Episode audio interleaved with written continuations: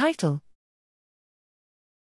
Integrative transcriptomic and metabolic analyses of the mammalian hibernating brain identifies a key role for succinate dehydrogenase in ischemic tolerance. Abstract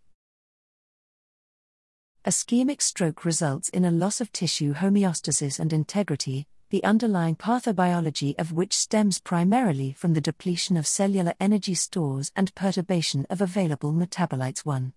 Hibernation in 13 lined ground squirrels, TLGS, Ictidomys tridecemlineatus, provides a natural model of ischemic tolerance as these mammals undergo prolonged periods of critically low cerebral blood flow without evidence of central nervous system, CNS, damage too. Studying the complex interplay of genes and metabolites that unfolds during hibernation may provide novel insights into key regulators of cellular homeostasis during brain ischemia.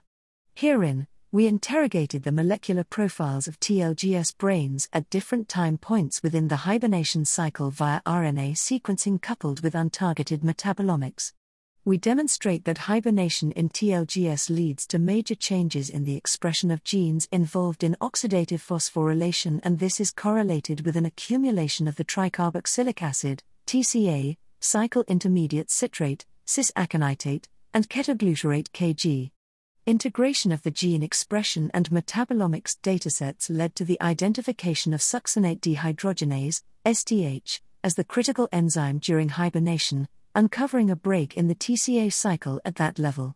Accordingly, the SDH inhibitor dimethyl malonate, DMM, was able to rescue the effects of hypoxia on human neuronal cells in vitro and in mice subjected to permanent ischemic stroke in vivo. Our findings indicate that studying the regulation of the controlled metabolic depression that occurs in hibernating mammals may lead to novel therapeutic approaches capable of increasing ischemic tolerance in the CNS.